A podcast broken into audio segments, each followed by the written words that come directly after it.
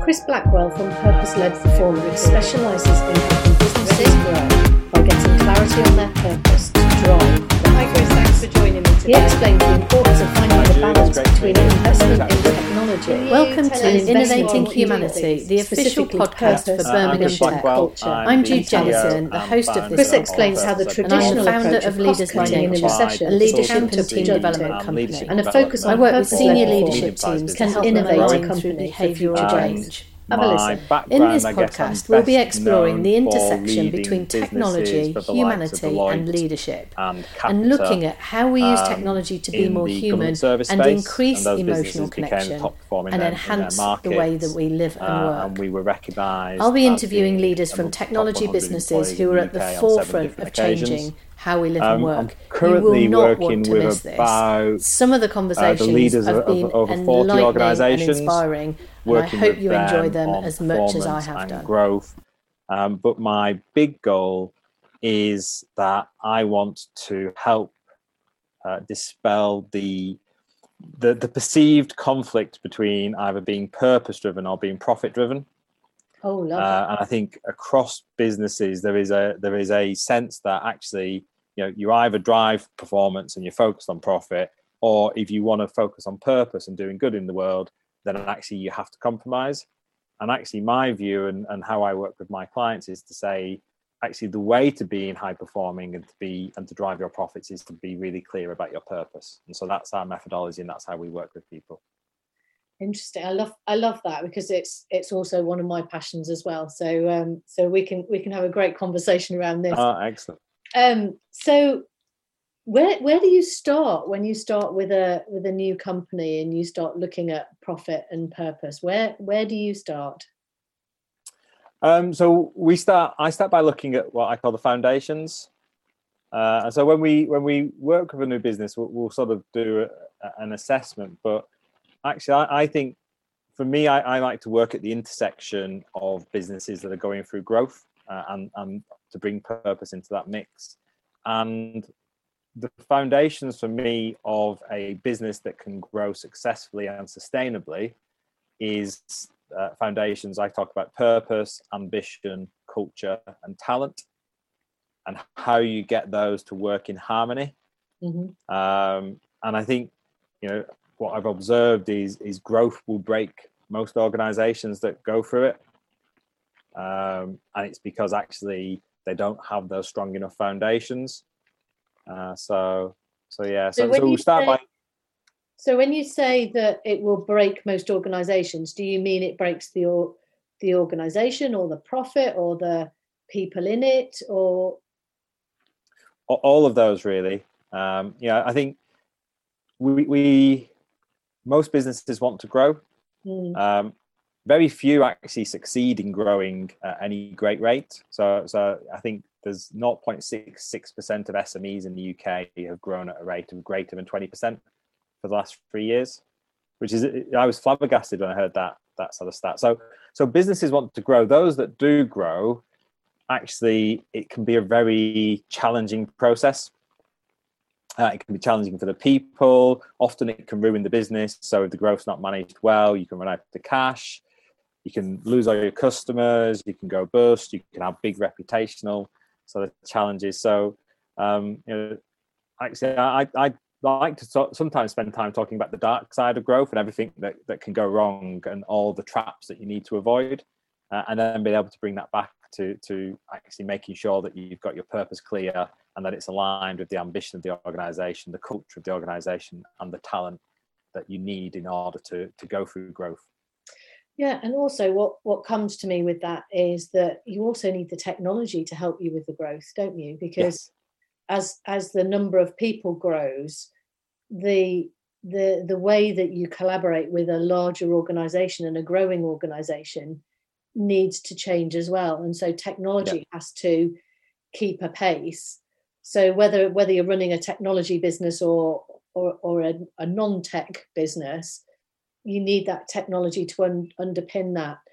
How do you um like what what have you seen with the organizations that you've worked with in terms of how they balance that focus on growing the technology and the the way they use it versus growing the leadership skills and the team skills and the and the focus on purpose? That's a really interesting question. So so a few thoughts on that and i think you can kind of break people down into different camps so in in growth scenarios um, one of the things that often lags behind is investment in things like technology and systems and processes. So in, in fast growth scenarios, so so I talk about the foundations and I talk about the different skill sets you need within a business. And one of those is the ability to transition to the next level. Mm-hmm. So as businesses grow, what tends to happen is their technology, their systems, their processes lag behind. Um, so, so there's a, there's a group of organisations where where they don't really make use of technology well enough to support them in those transitions as they go through growth. Um, there's there's a kind of a, another set of businesses who are at the opposite extreme, where they think the answer to managing growth is purely about technology, and it's purely about efficiency and making things work better. Um, and in those businesses, they lose sight of the fact that you still got to deal with people and you still got to deal with with culture. And again in a fast growth scenario then you know there's lots of change and change unsettles people. Um, and so so yeah so so i guess there's two extremes to to uh, to avoid. One is lag behind with the technology and not use it well enough to which means that you're inefficient and you can't scale as quickly and, and then, the other one get frustrated with that as well. They do they do they get really frustrated um, and and and so the other thing that i would observe as well and, and as being a non-tech person but who's, who's sort of led businesses so ha, you know had to understand enough about tech and now somebody who works with some tech businesses um yeah i think there is a trap that lots of people fall into which is is thinking that tech can solve everything you know so, so if there's a technology that exists then sometimes there's almost just a shorthand answer that says well okay we'll get a system the system will do it. But it kind of loses sight of the fact that well you have to use the system properly. You have to train people to understand the system. You have to understand its potential what it's good at and what it can't do. Um, and and actually you shouldn't just because there's a system doing something, you need to be mindful of the fact that you don't lose sight of what that system is there to do or lose control of it. Um, and I think there's something really important here about how do we get humans to do what humans are good at and the technology to do what the technology is good at and how do you yeah. bring the two together because what what comes to mind for me initially is like that age old you know you on a on a um, on a calculator you can add four plus two and get six but yeah. you can do that so much quicker in your own head than than you can do by plugging in four plus two equals six yeah and so so you know it's a great example of where we can start to rely on technology to do something that we can actually do better ourselves yeah. and and of course if you've if you've got to do thousands or millions of sums like four plus two equals six, then a computer is going to be so much better at doing it than yes. than a human yeah. being. Um, so that there comes a point where we have to say, right, that's something that I want the technology to do. But if you look at a purpose-led organization, for example, it's not the technology that's going to decide whether your organization is purpose-led or not. It's going to be the people in it, isn't it? Yeah, yeah, absolutely. So how do you how do you convince how do you convince people that purpose is important in business? Because let's let's face it we're at a time where particularly at the moment we're coming out of covid. Are we coming yep. out of it? I don't know if we are or not but but no. we're going we're still going through it. We're re- in recovery mode in some cases. The the budgets are tight. Um, and and you've got organizations that are growing that need technology and need to look at well-being and the mental health of their teams and then and then purpose. Tell me why is why is purpose so important? So covid is is kind of a crisis uh, it's not just a public health crisis economic crisis uh, and it's leading to recession. Lots of sectors have been been really badly hit. Um, and with a lot of businesses that I sort of talk through. I, I think there's a trap that businesses can fall into, which is is kind of thinking we can't afford to think about the future. We can only afford to think about the present. Um, and I've had actually a lot of conversations with businesses in in these last six months, and, and there's a few things that I've shared. So, so firstly, I've shared some of my personal experiences. Um, so back in 2009, I was the deputy CEO of a business, about a 50 million revenue business, um, and we'd just been we've been successful, you know, success after success, highly profitable, fast growing, um, never failed. And then the the global financial crash happened, um, and at the same time, we took on this massive new contract, which we were really happy to win, and then it turned out to be a nightmare contract. So we had those two issues compounding on top of each other, and so in essence, in 2009, in the first six months of 2009, we lost three million pounds in six months, and we lost a million pounds in a single month in June. Um, and um, we dug ourselves out of that hole. And when I look back, and at this point, I wasn't talking about purpose or any of those ways, but but actually, how did we stay successful? Well, we got into survival mode quite quickly and we, we understood what we could switch off and how we got control of our cash and how we got control of our forecast and, and we did have to cut costs. But at the same time that business was a purpose driven business and so we kept really clear focus on what we were there to do which that business was all about helping people back into work who dropped out of work which was even a bigger issue if you think uh, within the recession so we kept a really clear focus on our purpose and we kept a really clear focus on the future that we wanted to um, create for for our business. So we still kept the focus on we think we can get through this and we think we can still got less cash coming through we've got less money coming through. So we're going to have to figure out how to do things differently. Um, and within six months we got back to break, break even and two and a half years later, that business had grown from 50 million revenue to 120 million revenue. Deloitte bought a 50% stake. So it was a massive success story. And so I've sort of reflected back on that that kind of period of crisis. Um, and actually, what helped us is we kept focusing on the future. We didn't just remain in the present. Um, but what happens in crisis is the world changes change happens all of a sudden really quickly. Mm-hmm. And what we did is we adapted to the new world that was coming into being, as opposed to try and hold on to the world that was now kind of ended. Yeah.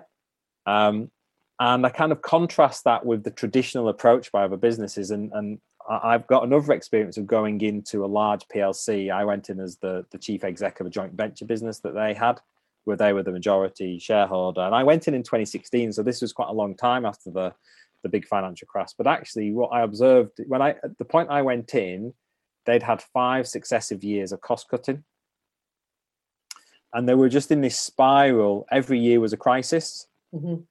And what I observed was their whole approach was just manage the present, just manage the numbers, you know, and they were trying to hold on to the world previous as opposed to the new world that had happened. And so it was a case of saying, well, you know, let's cut costs, as opposed to saying, well, how do we fundamentally change our delivery model and how have our customers changed and how has the external world changed? It was just a case of, well, everything's the same, but you've just got 20% less to spend.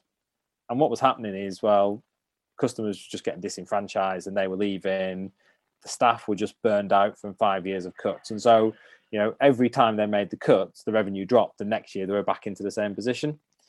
And when I sort of contrast those two approaches, the latter one was the more traditional focus on survival only, focus on the short term, only think about what you need to do. And actually, my observation is that didn't work. Whereas in the former example, we really, you know, we were a little bit naive. It was our first crisis, but we just kept and we managed, we kept our eye on you know not going bankrupt and keeping the cash flowing but we were optimistic that we could still make it work and that mm. we could do things differently for the future. And there's a very good harvard business review article uh, called roaring out of the recession which was published in 2010 so it looked back on the recessions of the 80s the 90s and the 2000 and it highlights actually the sort of traditional cost cutting methodology it did a, an analysis of how businesses have performed in recessions. And actually, that traditional methodology called a reductive methodology was proven to be the least successful. Um, and the most successful was, was what was called a progressive approach, where organizations did cut costs so that they were they un- ensured that they could stay afloat, but they adapted their delivery models to the new world that was emerging. And without realizing that's what we did in my company, Ingeus, back in, in 2009. Mm-hmm. And so, so I spent a lot of time talking through leaders and saying, well, what are your challenges? And, and actually helping them to think about, well, don't try and hold on to the world that no longer exists. You've got to get into survival mode for a short period of time, which is about understanding what you need to do to help the business to survive. But you then need to adapt to the new world, and you've yeah. got to be optimistic. You've got to see opportunities, and that that then often means selectively investing in the things that are going to help your business succeed in the future so that could be new systems.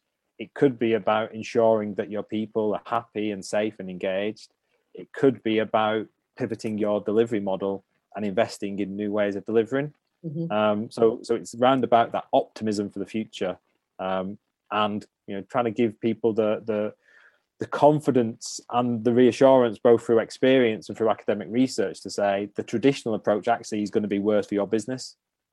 Well, and also there's something around um, sitting in a business that is only stripping out cost and asset and and the rest of it and how that just has an impact on you as an employee where you just gradually get ground down with it yeah, absolutely.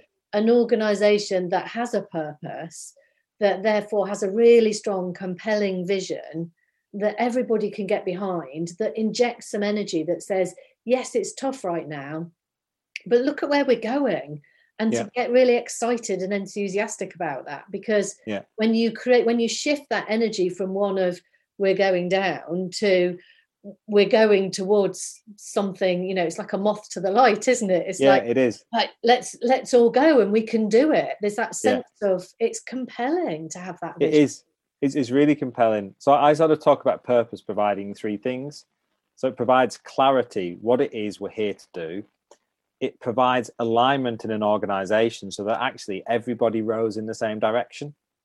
Um, and then it, it engages the passion of your workforce and of your, your external stakeholders, your customers.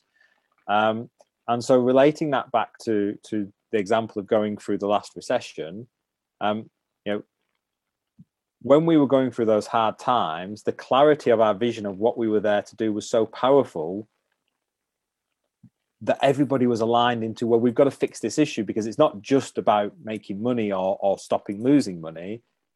It's about making a difference in people's lives. Um, and then you need the passion because to get through the hard challenges um, is, is really difficult. Um, and to contrast that again with that my second experience going into that plc people were exactly as you described. They were just worn down. And in the absence of purpose the conversation was, well, we're just trying to save money. Um, and, you know, people could see that the quality was suffering, their customers were unhappy, people were really disenfranchised, and as you said, really worn down by it. So, if we look at from a technology point of view, because what what we're looking at is the intersection between technology and humanity. Most technology has a purpose of some sort, doesn't it? It does, and and I, that's one of the things that I'm really excited to work increasingly with tech businesses and in the tech sector, and with you know businesses that are newer businesses, because often people are trying to solve a problem, um, and actually asking the question, "What problem are you trying to solve?" is almost the same thing of saying, "What is your purpose?" Mm. So I'm a little bit of a purpose purist, so so often purpose and social impact are conflated in my view and they're not necessarily the, the same thing. And so actually you don't need to want to save the world to be purpose driven you can be purpose driven if you're just really clear about why your organization exists. And a lot of tech businesses and a lot of new tech businesses and startups or, or scale ups because they're so new they're still really clear on that why why they exist um, which is their purpose Mm-hmm. Um, and so so I find tech business exciting to work with, and, and I guess one of the things I'm keen is is that as organisations grow, they don't lose sight of it.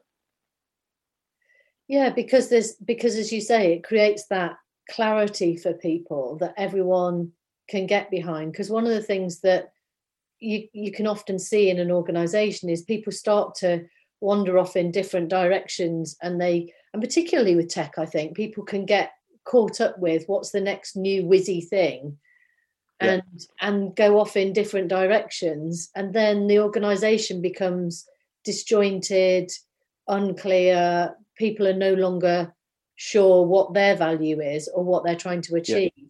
so what yeah. i'm hearing from from you is around the importance of having that clarity of direction because then the whole organization can align behind that and say we know what we're here for we know our why we know where we're going we might not always know how we're going to get there, but we absolutely know if one of us is going off track, how do we then bring people back? Yeah.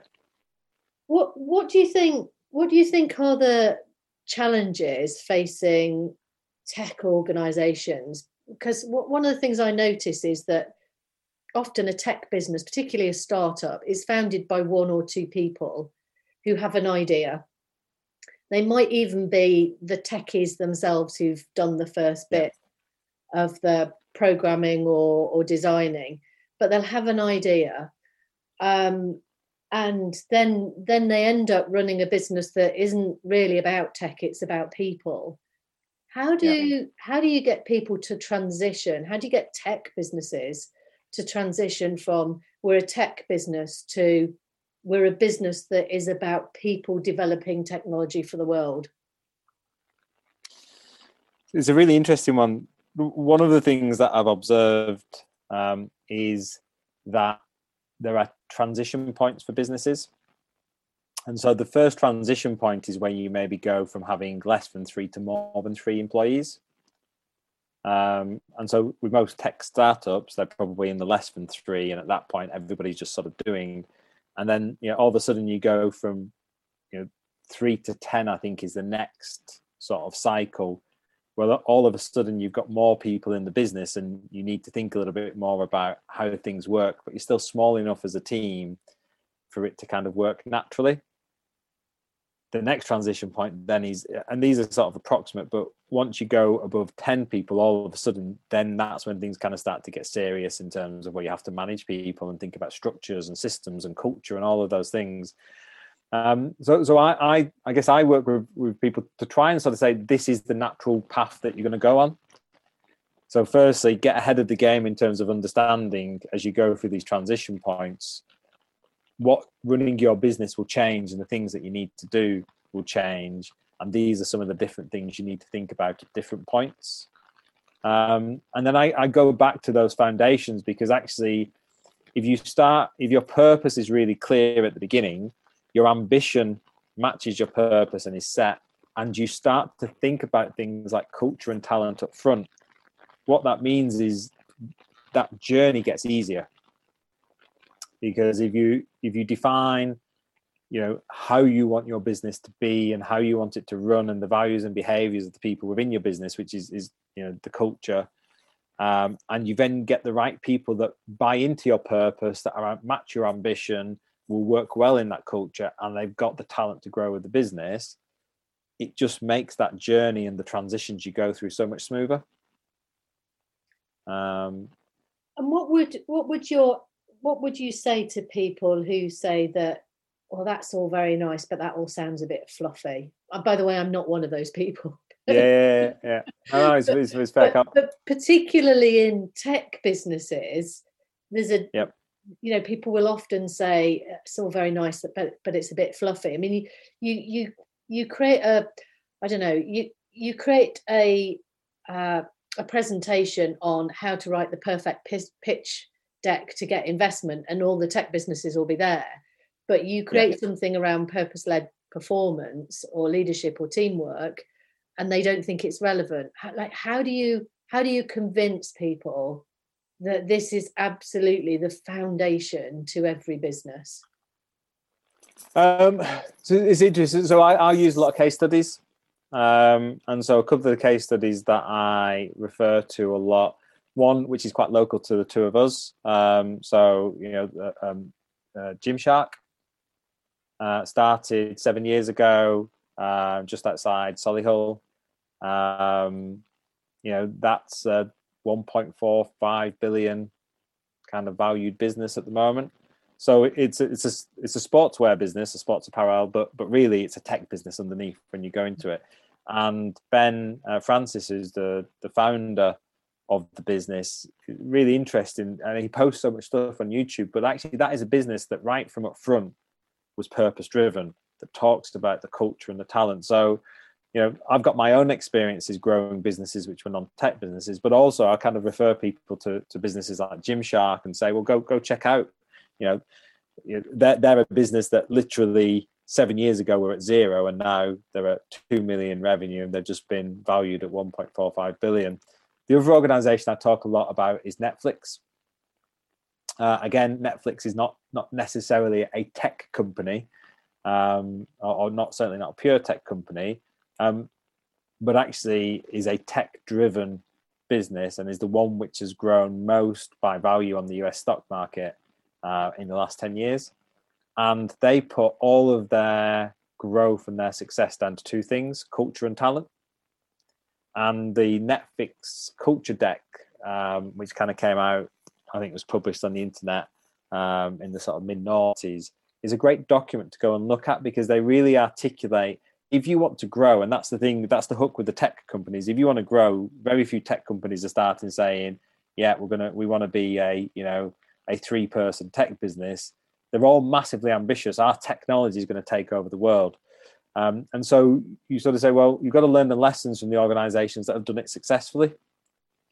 Um, and so Netflix articulate brilliantly how, as you grow, system and process cannot keep up with growth and the only thing that allows you to keep up with growth is culture and talent. Um, you know, kind of other tech businesses, more more pure tech businesses. You look at the likes of of Google um, and their ability to really focus on doing the right things with their OKRs, and then there's there's a there's a, a huge number of young businesses that have been massively successful. Um, and so so it's worth whenever you speak to people from those businesses one of the things you come away with is understanding how clear a focus they have on their purpose. They might not use the word purpose. They might talk about the problem they're solving their focus on meeting the needs of their customer um, so the language might be a little bit different but actually really that what they are so focused on is why they exist mm. um, and then how they build a culture get the right people on board, get the right talent in in order to grow. Um, so I sort of, you know, I kind of make the rational business case for it. Mm.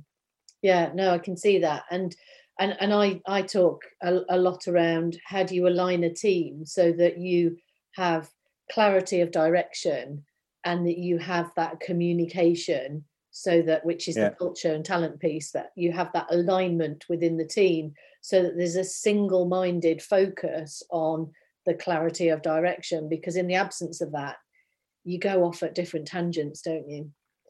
Yeah. Um, and i think you know all it takes is to go from less than three people to more than three people for you to start to feel the pain of a lack of alignment mm. and that you know just naturally happens with humans. If you don't have something that very clearly connects you so that you all are focused in the same way and, and, and focused in the same area you you automatically fall into misalignment and then you start to get all the pain and the suffering that comes with that. So you know i think i think tech businesses quite early on when they start to grow very quickly start to feel the pain of kind of not having people aligned and then it's, it's giving them a language that that gives them you know sometimes people need to feel the pain before you can kind of uh, help them yeah. uh, with with what it is they need. And final final question for you then. Given that we are at the moment still working living and working in a remote world and using technology how do we how do we use the technology to be more human and and and stay focused on that purpose? It's a really great question. Um I don't know if I 100% have the answer, but maybe I'm going to share an anecdote of, of lockdown. Um, because, you know, my whole business has been through Zoom calls these last six or seven months. Um, and I've actually formed a very strong partnership through lockdown with two people that I've never ever met in person. Um, and uh, it's a um, Alberto is is a Spanish guy who runs a business very similar to mine, but he's based in the Netherlands in The Hague. And then a business psychologist called Sarah Rozenthuler. And we started a conversation online just before lockdown started, and we all have an interest in purpose. And we said, um, let's let's do something. Let's do an event together. Let's do an in-person event in London. Uh, um, and, and we we literally had one conversation. And then lockdown happened, and we had a meeting in the diary. And so we kept the meeting, and we said, well, obviously we're not going to do this event. Um, but we just had a, a, really good chat, and we compared notes because we've all got our own businesses. And we said, well, sh- should we should we meet next week? And what happened is is we kept on meeting every single week and comparing notes and we got to the summer. So so actually only meeting through this format that we're talking through now you know sort of remote technology we formed a friendship and a bond. And we said well why don't we do do the event but do it virtually? Um, and we ended up doing an event we thought we'd have about 30 people. It turned into three events where we had over 400 people um, register um, and we then ran these online events. Um, we had people from all over the world. We had people in the US, we had people in Namibia, we had people in Holland, Sweden, Germany, Australia. Um, and we called it Conversations About Purpose. And it was all through this medium using technology, but having really human conversations. Um, and it was so successful, we said, well, let's do it again. So we did the same three sessions again, and we had the similar numbers. And so we've now formed a side project. So we call ourselves the Purpose Collective and every two weeks we have a conversations about purpose session. And we've kind of built this community where nobody's ever met in person. It's all using technology and all using zoom calls or, or, or something similar. Um, but actually what we found is the people that have come to our sessions have started to become friends and it's formed new business partnerships.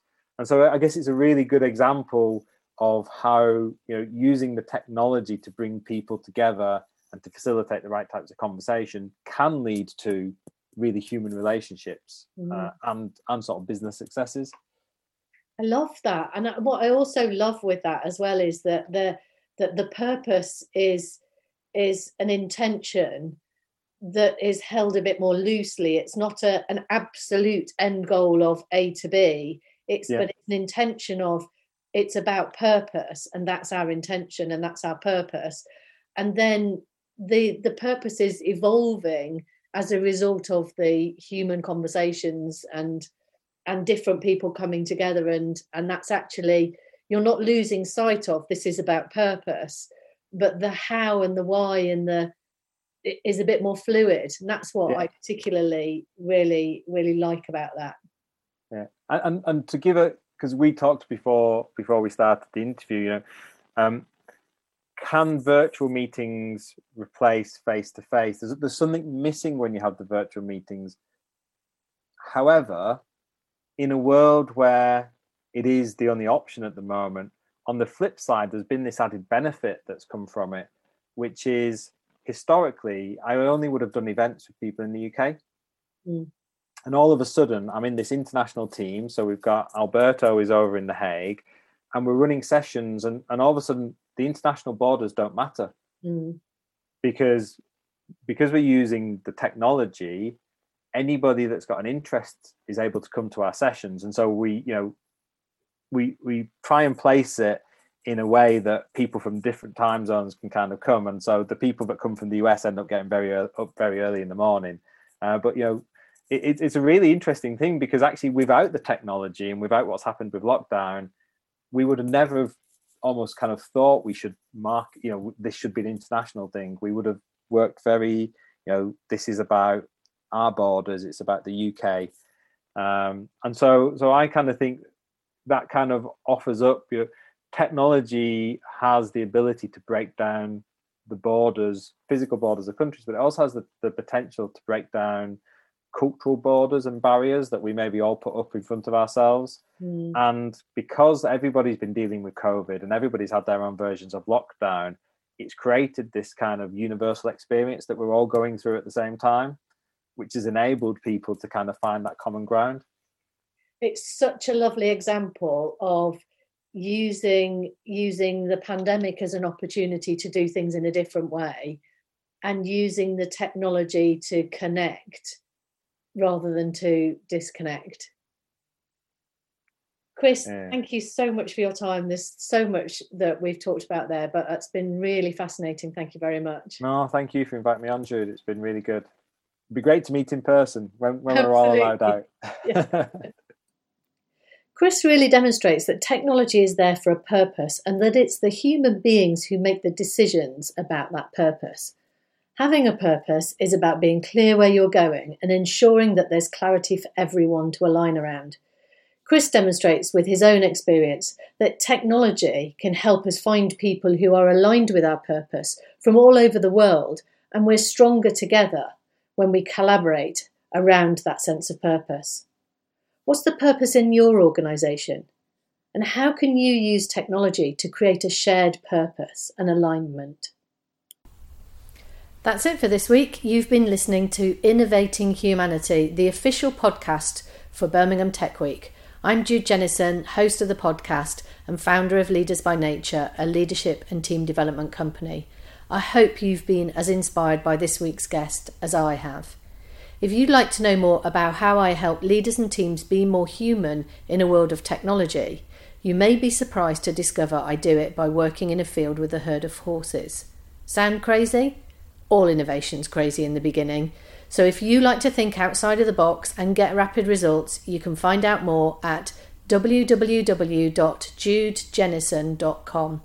And if you'd like to find out more about the exciting technology scene in Birmingham, hop onto the Birmingham Tech website at www.birminghamtechweek.com. Until next time, that's it from me, Jude Jennison, the official podcast partner for Birmingham Tech.